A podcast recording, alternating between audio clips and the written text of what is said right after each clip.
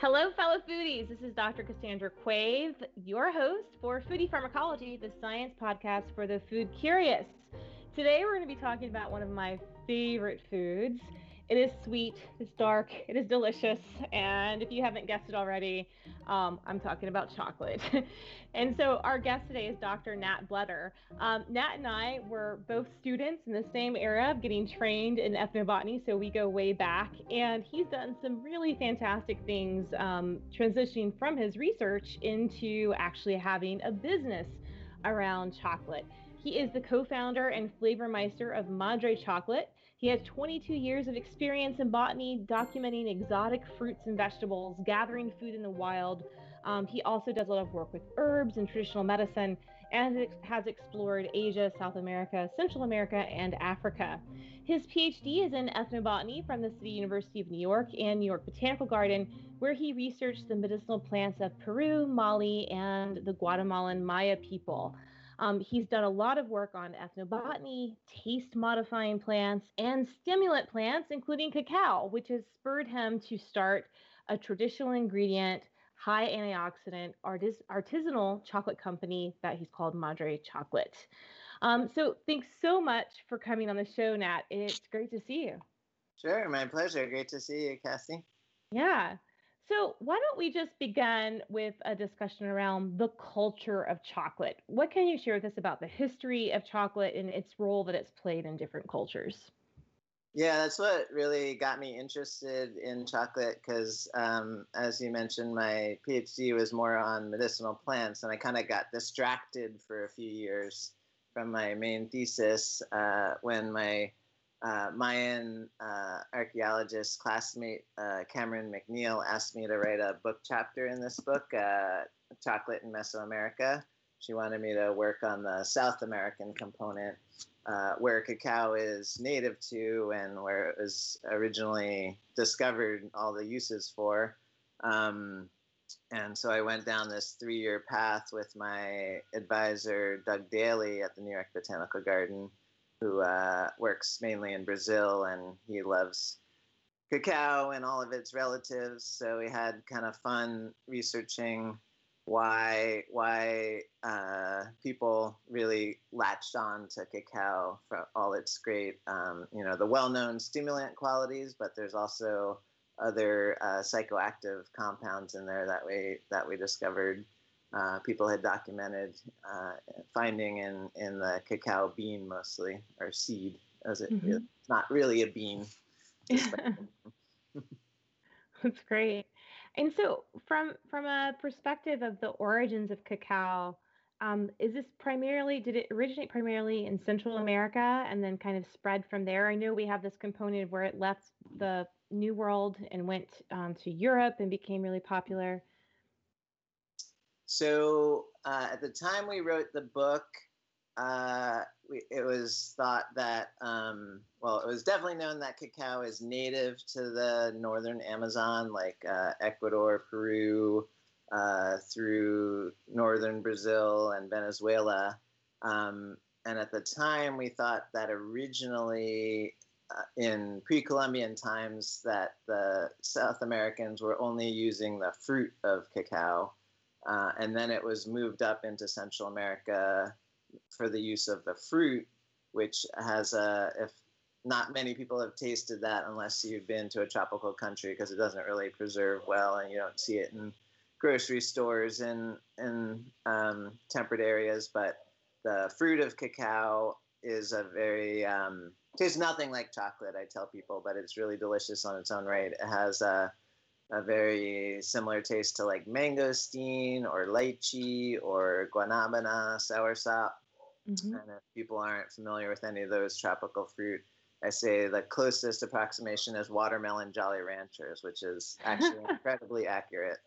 Uh, I love watermelon Jolly Ranchers. yeah. so I don't know if they, they really designed it after watermelon or if they, they actually tasted a cacao and are just trying to give a more familiar fruit to other people. So um, so it, it was thought that uh, cacao was uh, used to make uh, kind of wine and beer mm-hmm. um, mm-hmm. from the fruit because it ferments extremely easily. And we think that's how they discovered the fermentation stage of, of cacao and chocolate. And then uh, it wasn't until it was moved up into Central America that we thought people figured out how to use the seed. But then, um, just about two or three years ago, there was a new archaeological find in uh, northern Ecuador from the Moche people from about 5,500 years ago, where they found evidence of the seed being used. So mm-hmm. every year, there's a new discovery moving it further south and further back in time. So now we know that the predecessors to the Inca were actually the first people to make chocolate from the seed. So that wow. threw my whole thesis that I wrote up in this book out of whack because um, I was thinking that that um, that cacao filled the cultural niche of being a stimulant, which uh, people in Central America didn't really have an easy to use one. So I kind of mapped out all the all the stimulant plants throughout the Americas. So whether that was coca with cocaine in it, or um, mate and guayusa with caffeine, um, or there's some ephedrine containing plants in more northern parts of Mexico, um, and some some plants in the Myristicaceae, the nutmeg family, uh, kind of uh, around Panama area that had that had some stimulant properties.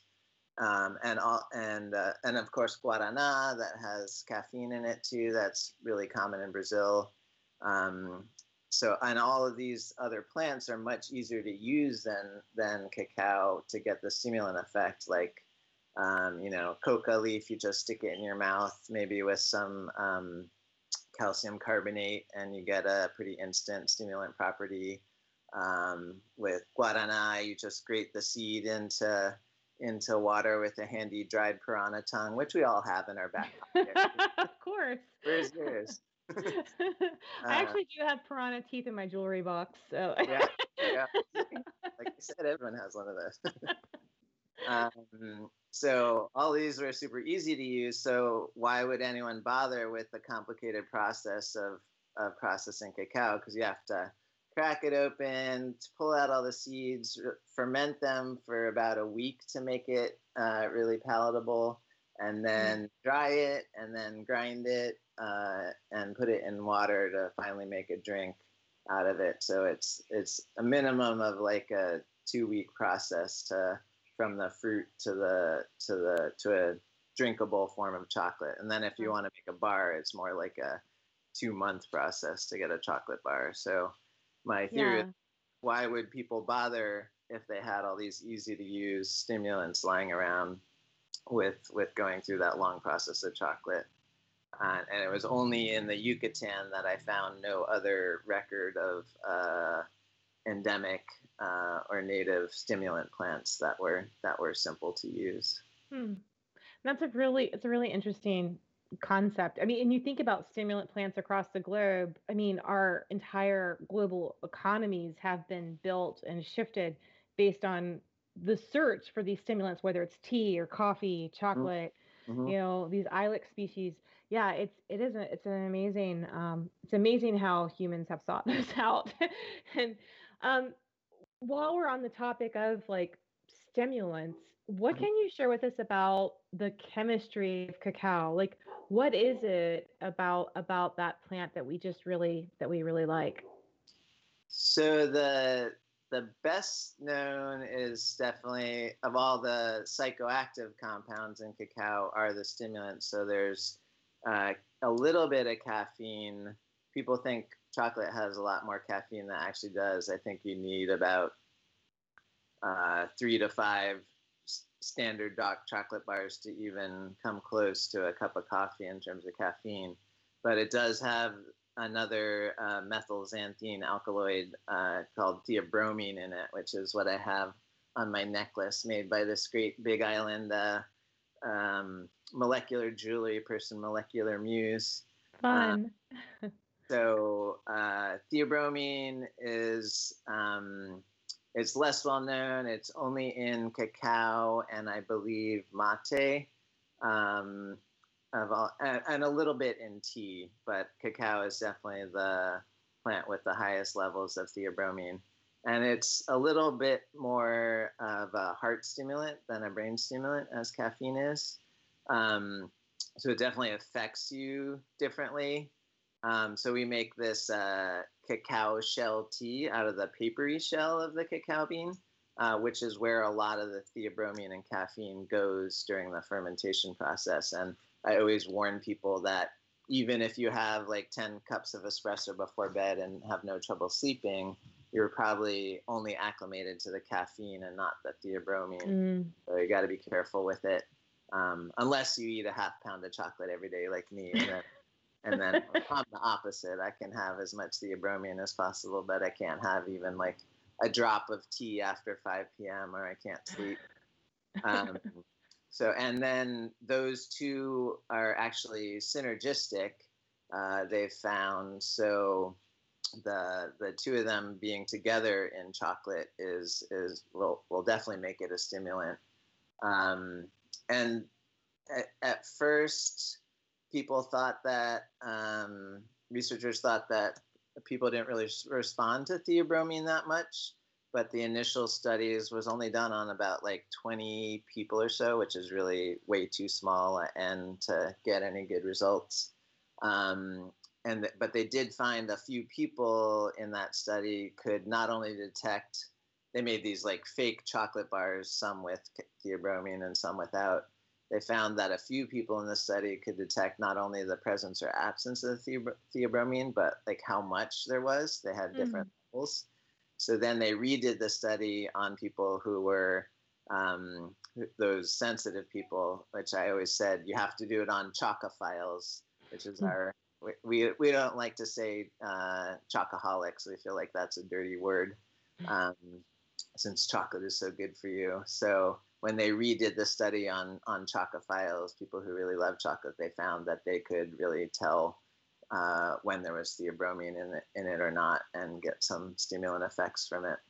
So, so that's the stimulant parts. And then there's about um, 12 other compounds that are psychoactive in chocolate from hmm. um, dopamine analogs, or sorry, dopamine precursors, uh, serotonin analogs. There's um, phenylethylamine in the same category as the street drug ecstasy or MDMA.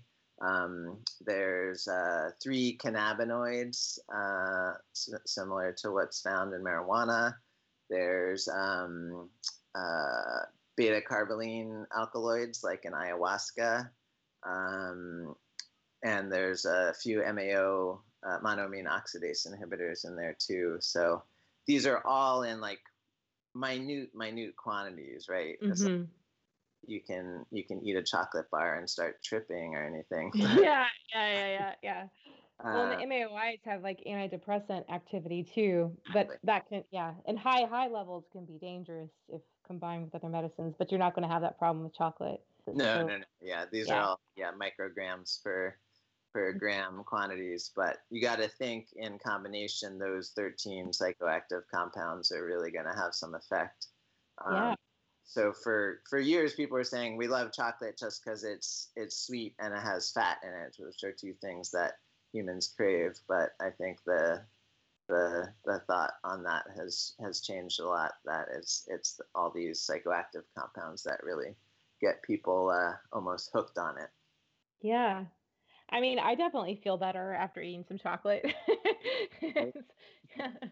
Well one of the one of the um the fascinating things you mentioned earlier processing of chocolate and i'm i would bet that many of our listeners have never seen what it looks like inside of a, a cacao pod and mm-hmm. i know that you happen to live in paradise in uh, hawaii and you have a cacao tree and do you have a pod nearby that you could open and kind of walk us through what it looks like inside and how how you take that material and make chocolate from it yeah definitely um, I would take you outside to harvest it right off the tree behind me. Um, I don't know if people on the video can see there's a cacao pod ripening right outside the window, but mm-hmm. I harvested one earlier, just like a cooking show, because um, I started a ferment uh, of of cacao last night. Um, so this is the pod. They come in um, red, orange, yellow, sometimes white. Um, they're uh, usually about a pound in weight, and they can be from, uh, I'd say, like um, 8 to 12 inches long. And uh, when you crack it open with your handy machete here, you just got laying around. That's great. just outside the door for all my cacao and coconut cracking needs. And you kind of want to, what it's usually done is to save your fingers, you kind of whack it about a, a third of the way down from the stem. Mm-hmm. Um, and then you crack it open. Um, wow. Insides, there's this um, beautiful white pulp. Um, it, it, looks a bit alien if you've never seen them before. Um, and there's about 40 seeds in there. Uh, and so this makes about one chocolate bar. Um, and that white pulp around the seed is the stuff that tastes uh, like the watermelon Jolly Ranchers.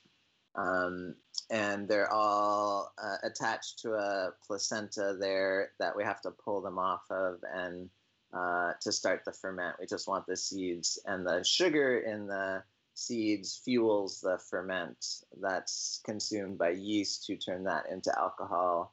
And then some acetic acid and lactic acid bacteria come in in the later days of the ferment and they consume the alcohol and convert that to lactic acid and acetic acid bacteria. That's cool. So within those seeds, so they're covered in this white kind of the white pulp.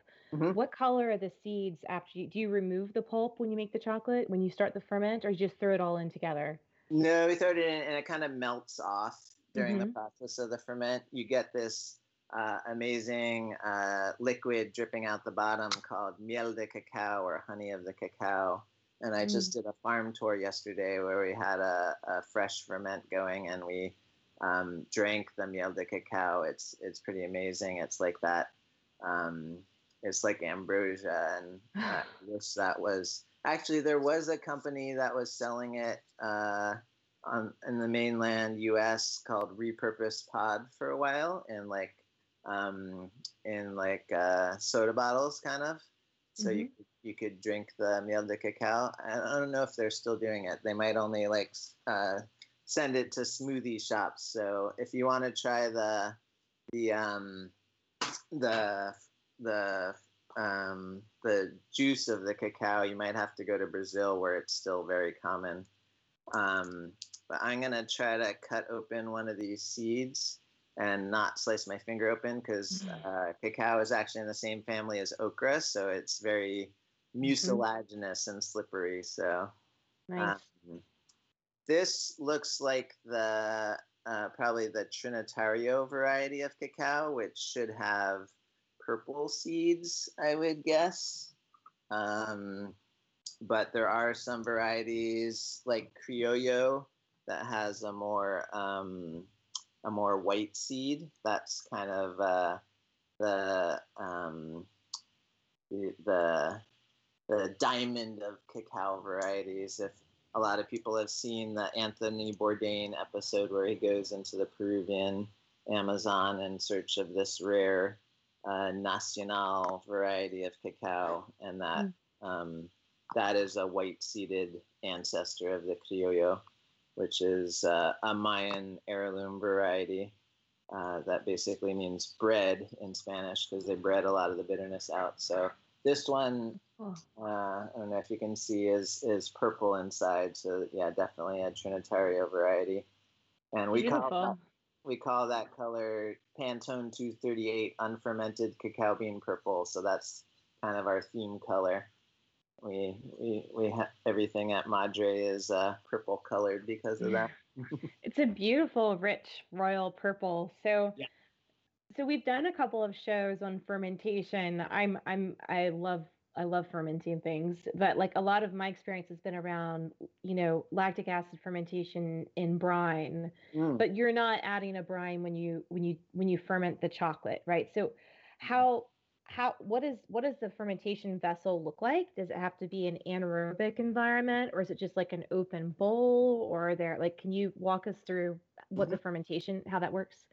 Yeah, it's um I've talked to you know uh, Rachel Dutton who's a, a fermentation researcher I've talked to her about it, and she says that cacao is the most complicated food ferment in the world. Um, wow.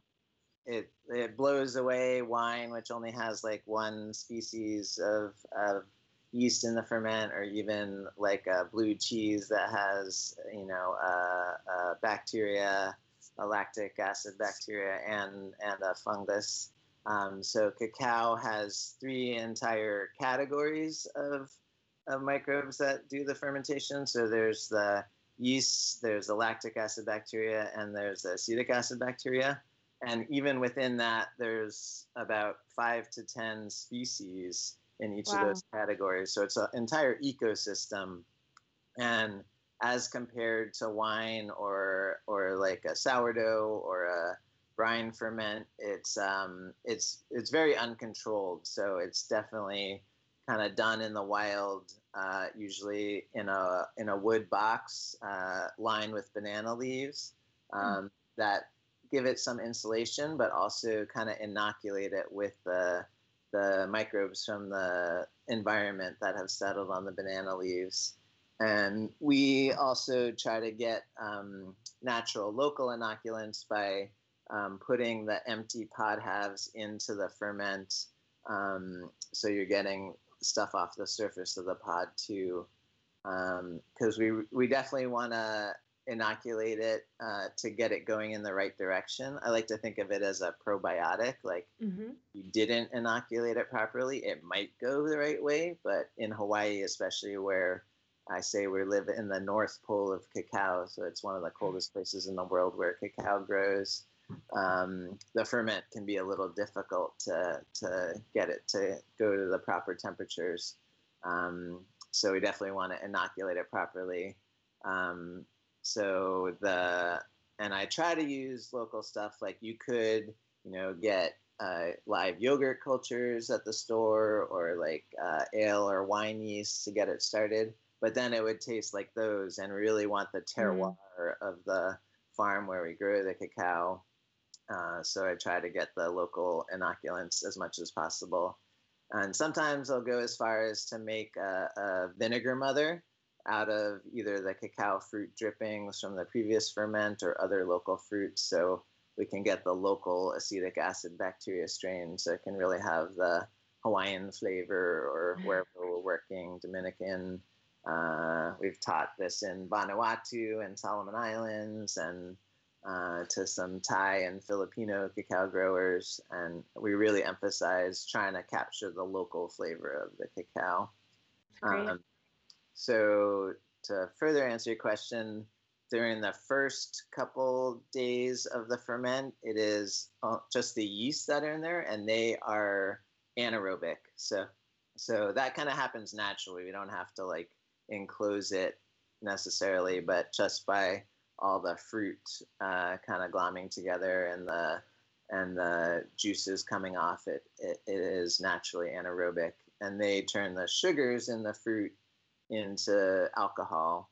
And then around day uh, two or three the lactic acid bacteria take over and they sort of transition from anaerobic to aerobic uh, while they're converting the alcohol to um, lactic acid bacteria, and they're they're responsible for starting to get the temperature up uh, a little bit, and then finally the acetic acid bacteria, which are probably the most important for the flavor, come in and around day three, four, five, and they really bump up the temperature. We want to reach about 120 Fahrenheit um, for a good ferment to, to really pull the bitterness out of the bean. Um, and so, they, are you are you heating this, or this is just the temperature from the fermentations making this heat? So, uh, where cacao is native to, and most of the places in the world where it grows, within um, 20 degree latitude north and south is kind of the natural mm-hmm. growing of cacao. Uh, if you're doing a large enough amount, usually like a meter cube uh, fermentation box, um, you don't need to heat it. But mm. in Hawaii, where we're in the North Pole of cacao, we often do because uh, we have a couple other factors that are making it difficult for the fermentation there's um, you know a lot of really small or just backyard farmers so they only have you know 10 20 pods at a time mm-hmm. um, and so you don't really reach critical mass it's kind of like a compost bin you know where yeah. if it's too small it won't really heat up on its own so the same is true um, here with a lot of these backyard growers so i collect cacao from all these different farmers and I ferment them together to get that critical mass, but I do it in a mesh bag so I can give it back, give them back only their cacao and, and not have it mixed with the other ones. Oh, um, nice. And so here we've got you. You've heard of Hawaii Five O, right? Yeah, yeah. so uh-huh. Uh, we coined a mnemonic we call Hawaii Five I instead for remembering the ways that you need to get a good fermentation. So we do um, idling, uh, inoculation, insulation, incubation, and increased volume. So, idling, we let the pods sit around uh, in the sun for maybe a week, and that dries them out and makes it more aerobic, which helps the acetic acid bacteria boost the temperatures. Um, inoculation, we make sure we're getting all the good microbes in there to start. Uh, insulation, we put it in like a cooler or a chest freezer to to keep it warm. Um, and incubation, we actually have a incandescent light bulb in there, heating it to about 100 degrees. Um, so we kind of trick the beans into thinking they're still in the Amazon, not in the nice. cold, cold north of Hawaii. Um, and then increased volume is getting that critical mass to make sure it goes well. So in Hawaii, yes, we do heat it often, especially if we're doing small amounts, but in its uh, more natural setting, you shouldn't need to heat it.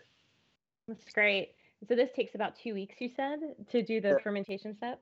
The fermentation is generally about five to seven days in the Amazon and Hawaii. We extend it to about 10 days, seven to 10 days. Um, and then uh, there's another, usually about uh, week to 10 days of uh, drying. And the fermentation kind of continues a little bit into through the first few days of drying. And um, I mean, the main point of fermentation, I really feel like it's the most important part of the entire chocolate making process that most people have never heard of because um, it always happens on the farm. It has to be done within a week of, mm-hmm. so uh, it's almost always you know fermented right on the farm in the tropics, and then the fermented dried beans are sent to U.S. or Europe or uh, temperate areas to be turned into chocolate and the chocolate maker is trying to take credit for the taste of the chocolate, where it's really the cacao farmer who's doing the ferment. Um, but I don't, I don't know if you can get a reaction shot of me eating this unfermented cacao bean, but it's it's um it's really super bitter, like medicinally bitter. It doesn't taste anything like chocolate. I'm very averse to bitter things. I think that's why I focus so strongly on doing a good ferment. But and I've tried to make chocolate out of unfermented cacao, and it is terrible. Oh, would not want to eat it. Um, it definitely has a lot of the more of the antioxidants because they haven't mm-hmm. fermented out, it hasn't been heated. But I don't think many people would really want to eat it much. Yeah. With, um, so the main purpose is to pull out those bitter compounds and um, develop a lot of nice um, fruity flavors, floral aromas. Um, you get a little of umami added from the yeast fermentation. Um, so it's a really complex process. And uh, if you have a well fermented cacao bean, it's really easy to make great chocolate. Uh, most of the cacao in the world, which is commodity cacao, um, grown in, in like Malaysia or West Africa, um, is not super well fermented, you know, only a short ferment of a few days, uh, merely to remove the pulp. And it's so bitter, and that's why most of the commodity chocolate, they have to pump it full of sugar and sugar. milk to sort mm. of cover up those bitter flavors. But uh, people are amazed when you have a well fermented cacao, even at like 70 or 80%, it tastes amazingly sweet and delicious, and it doesn't need all those added things.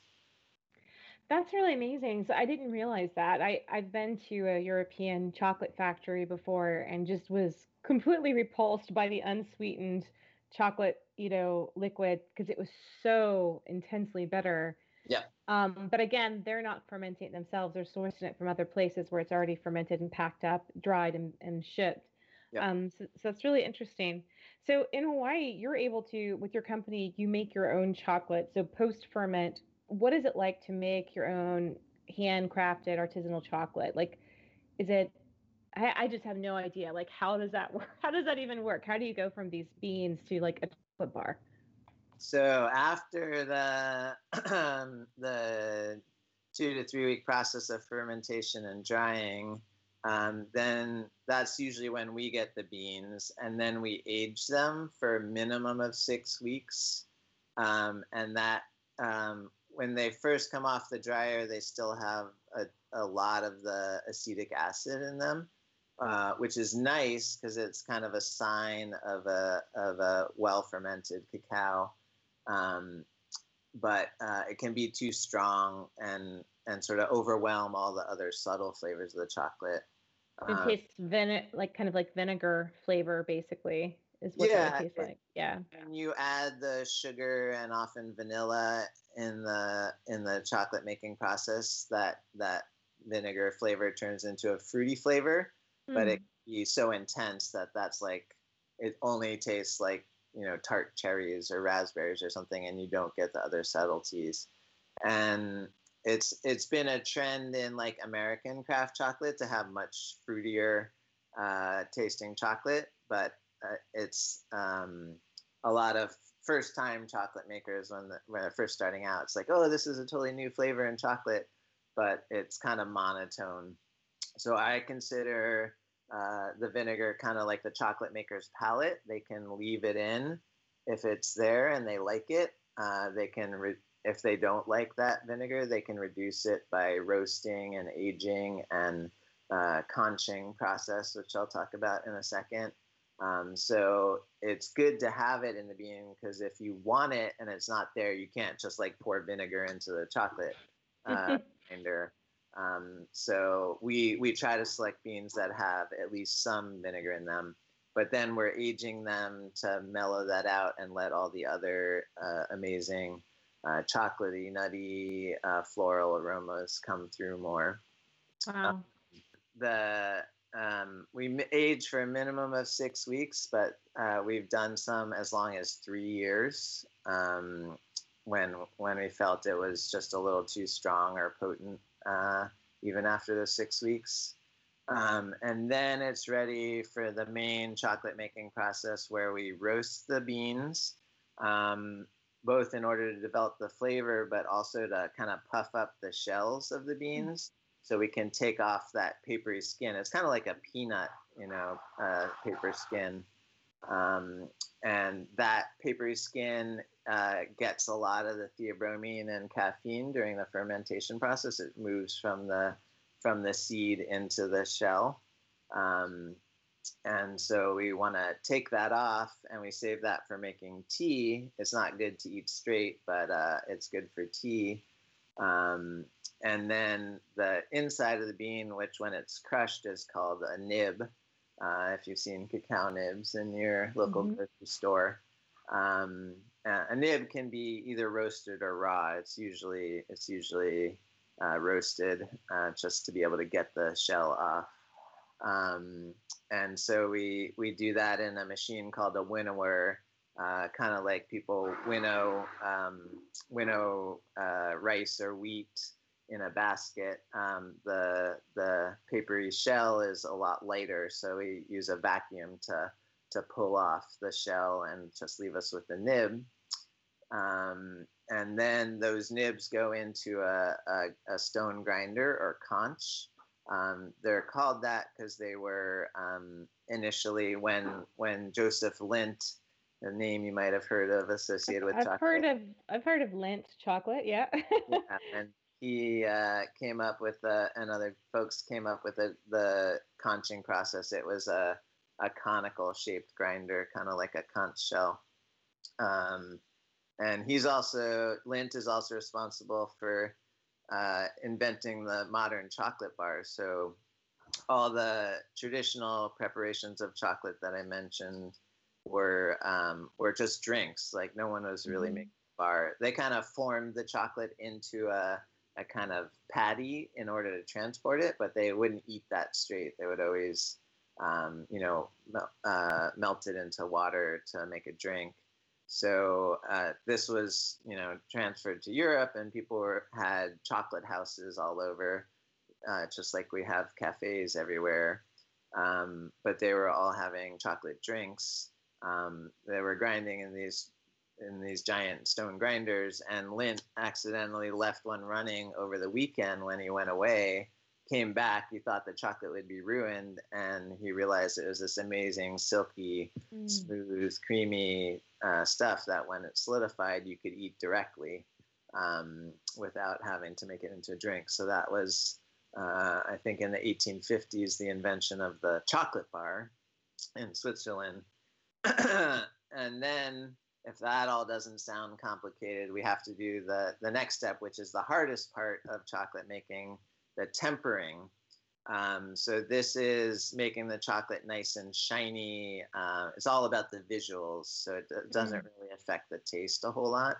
Um, so if you've ever gotten a chocolate bar at the store and it had this kind of like white matte finish to it, um, that is chocolate bloom, and it, it's not bad at all. It's it's really just um, it's just the cocoa butter in the cacao coming to the yeah. surface, mm-hmm. and it, it just happens from temperature fluctuations. If the bar has gone above about um, 90 degrees for for any amount of time it will bloom like that so i tell people you should tell all your friends that it's ruined and they shouldn't eat it and then you get to eat it all.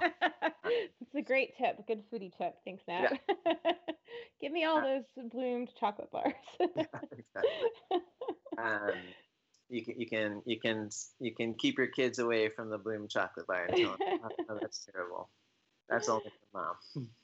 Um, so the tempering, um, I call it the dark art of chocolate making. And it's really, it's really where the, kind of the alchemy comes in. Um, so you can't do it, the tempering, if it's above 50% humidity, which is hmm. all the time in Hawaii, right? And this yeah. is why chocolate bars haven't been been made where cacao grows because they're just not compatible environments. Cacao loves uh, super humid, rainy climates, it needs at least 60 inches of rain a year to, to grow well. Whereas the tempering process is the totally opposite. You need really low humidity, like um, even where you are in Atlanta, it would be tough in the summer to, to yeah. Temp- um, it gets a little bit a little bit humid here. right. So the tempering it's a it's a lot like you know making tempered glass or annealing metal um, steel you gotta um, heat the the chocolate the melted chocolate to about 120 degrees. That kind of erases all the different crystals. There's five cocoa butter crystal forms and we only want one of them the beta 5 crystal.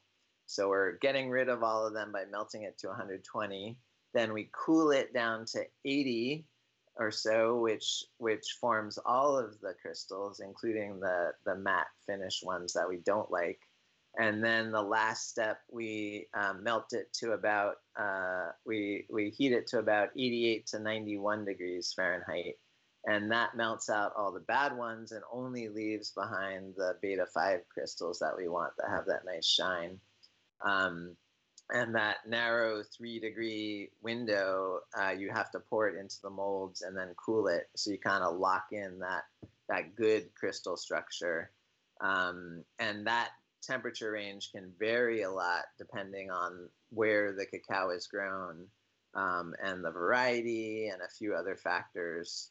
So every time we get a, we work with a new farm, we kind of have to refigure out the whole the whole um, tempering process. Um, and we do this all, of course, in like a climate controlled, dehumidified, air conditioned kitchen so that it will it will work most of the time. And wow. it's definitely the hardest part. Like even though I've been doing it for um, 15 years now, we, we, we mess it up, you know, some, like 10% of the time. So what happens when you're adding in other ingredients? So I'm thinking, you know, if you make different percent chocolates that have different amounts of sugar or Mm. dairy or even other plants. Like I know you have a chocolate that um I think you actually shared. I don't know if this was a bar that you made or you just loved another bar at some point, but I remember you giving me some chocolate with chili peppers in it and I was blown away. Sounds I'm like wondering it's probably one that you made. Yeah. And um so does that also influence the tempering process uh, whenever you add in these other ingredients? Yep. Yeah. Yeah. I for, I I left out part of the uh, that process. So um, in the conch in the grinder, we are adding the sugar. Um, that's that's all you really need to make a, a chocolate bar. Um, we do add a little extra cocoa butter that's extracted Mhm. from another batch of beans because it helps uh, make the grinding process a little easier, and it also helps with the tempering process. Um, so the the cacao bean that I showed you is uh, you can think of it as about half cocoa butter and half cocoa powder. Um, Mhm. That varies depending on your uh, distance from the equator. So in Hawaii, uh, despite all the problems of fermentation, uh, since it's so cold, we have uh, more cocoa butter in the bean. It's about 60% cocoa butter here. So we have the advantage that the chocolate that you make from the local cacao is naturally creamier and less bitter because the higher cocoa butter content. But we still add a little bit more just to make the tempering uh, a bit easier. And we also add vanilla in that process. Not everyone does, but since we're kind of named after the motherland of chocolate, um, oh, it's appropriate that we're doing the interview right after Mother's Day. um, so madre means mother in Spanish, and so we are inspired by the motherland in Latin America of chocolate. So we do a lot of these inclusions, like uh, vanilla, which is uh, native to Mexico, and they've been adding to their chocolate for hundreds of years. Um, and uh, we add things like chili peppers that you tasted, and other ingredients like that. Um, uh, if we don't want them to be completely smoothed out, if we want a little crunch or, or chew, we'll add them during the tempering process right before we pour it. But they have to be completely, completely dried out. So, like if we're adding any fruit, like we add a we have a passion fruit chocolate, um, and like a hibiscus chocolate, those have to be totally dehydrated. Otherwise, they'll they'll mess up the um, the tempering and even even adding nuts like uh, we have a horchata uh, uh, chocolate bar with um, uh, with almonds in it. That even the the almond oil from the nuts can mess with the tempering. So if you get a nut uh, embedded chocolate bar, you might see kind of rings of bloom around the nuts, and that's from the nut oil kind of bleeding out into the chocolate bar. So Wow. Is this so much more complex than I realized? I mean, it's it's it's legitimately a lot of a lot of food chemistry that goes Yeah. into this. Definitely. yeah. definitely. And so, what's your favorite form of chocolate? Uh, do you like it as a bar, or do you like to go super traditional, kind of the you know as as these fermented beverages? Um, I love them all. Like uh, when this when it got a little colder this winter, we had one of the coldest winters I've ever experienced in Hawaii. Being here for 12 years, um, it dipped down to the to the high 50s, and that might not sound that cold to you guys on the mainland, but you have to remember that uh, these walls here behind me, there's no insulation in them, so it's the same temperature inside as outside the house. So it was 59 degrees in the house as well. Um, so we were drinking a lot of hot chocolate. So yeah, I like to make um, drinks with the um, with the chilies in them. And there's this amazing uh, flower from Chiapas and Oaxaca called Rosita de Cacao.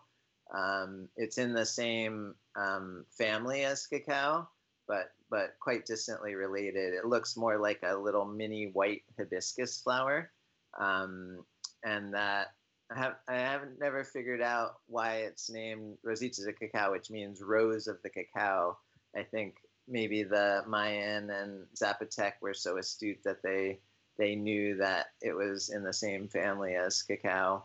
um, even way back in the day. And even its name in Nahuatl in the Aztec language, Cacahuaxochitl, um, means flower of the cacao. Um, and I call that the the gold dress of spices because everyone who smells it gets something different from it. Um, I don't remember if I ever brought that to you at a SEB conference, but uh, some people think it smells like curry powder. Some people say fenugreek. Some people say maple syrup. I've even heard people say like citrus. So, um, wow. That is used traditionally uh, in a Oaxacan drink called tejate, which combines um, the cacao, the rosita, the seed of mamey sapote, which has a bunch of cyanide in it. Uh, but if you detoxify it properly, it has this amazing uh, almond extract smell. Mm-hmm. Um, and then it has a cacao relative uh, called pataxte or jaguar cacao, um, which is uh, Theobroma bicolor. Um, and it has totally white seeds. Um, so some people call it the original white chocolate, uh, and it tastes kind of more like marzipan. And in Mayan mythology, the um, the cacao is considered the the the female, and the jaguar cacao is considered the the male because uh, they have very different um, looking pods. I won't go into the what what bot organs they think they look like. Uh, in, in Tejate, you kind of mix the two together, so you're getting this yin and yang of the male and female. Um, so we tried to recreate that bar. We have a Jaguar cacao bar where we we swirled the the the white Jaguar chocolate with the dark regular cacao chocolate to sort of recreate this yin and yang uh, effect. Um, so we released that for Valentine's Day and some special occasions for that. That sounds uh, amazing.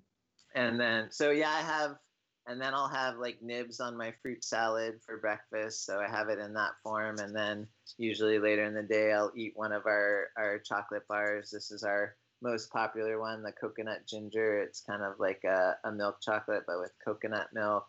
Mm. Um, or just a, a few bars of straight dark chocolate.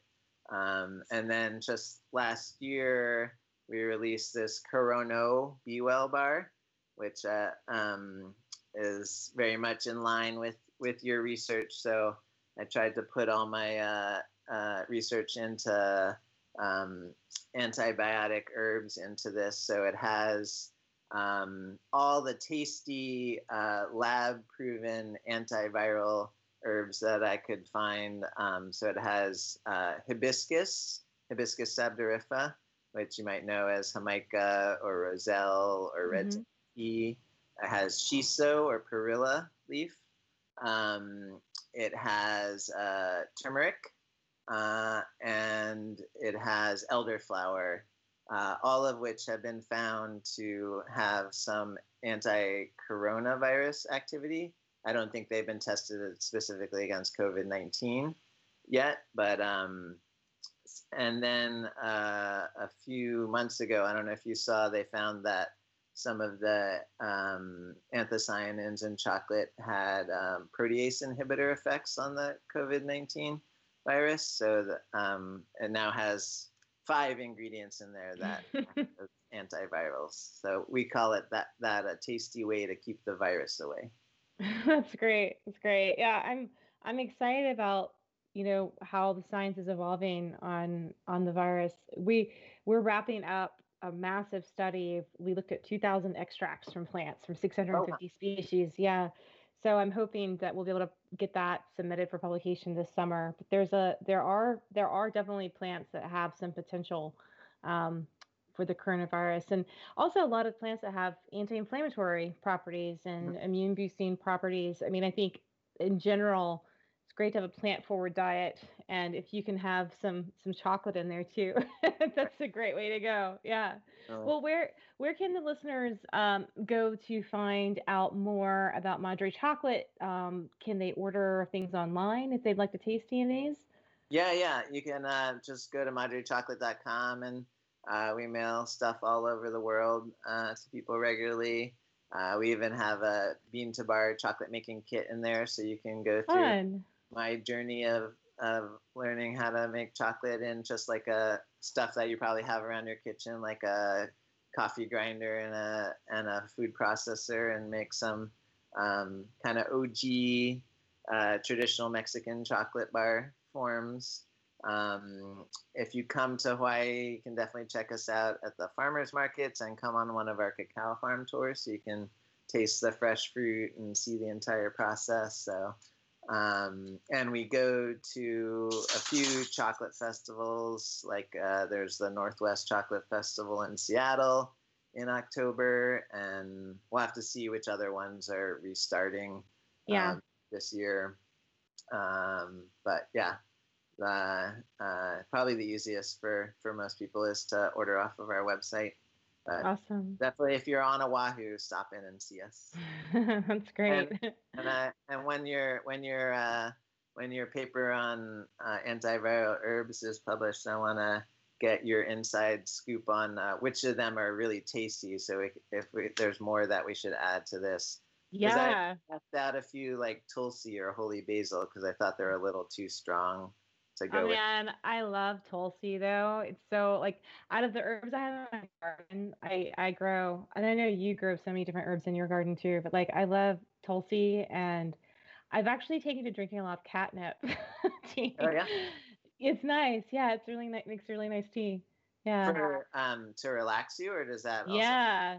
I mean, I've been a little stressed this year. I don't know about others, but yeah, catnip is, is nice. It's, it's a little relaxing tea. But so is Tulsi. It's a great adaptogen. There's so many awesome plants to talk about. We could spend hours going Sure. other uh, over others and yeah, but um thanks so much for sharing your knowledge of chocolate with us. It was fascinating to like walk through the process and understand more about how it's transformed from this amazing um you know, okra relative in the Malvaceae family into this amazing stimulant uh, food. So thanks, Nat. It's great to reconnect. Thanks so much for having me, Cassie. Absolutely. You've been listening to Foodie Pharmacology, the science podcast for the food curious, recorded on Skype during the COVID 19 isolation period. Um, I want to send a shout out and thanks to our show's producers, to Rob Cohen and Christine Roth at Co Conspiracy Entertainment. And I want to remind you if you'd like to see this episode and others recorded this year, you can find them on the Teach Ethnobotany YouTube channel. You can also access all the audio on our past seasons at our website at foodiepharmacology.com. Thanks so much for listening. Stay healthy out there, and I'll see you next time.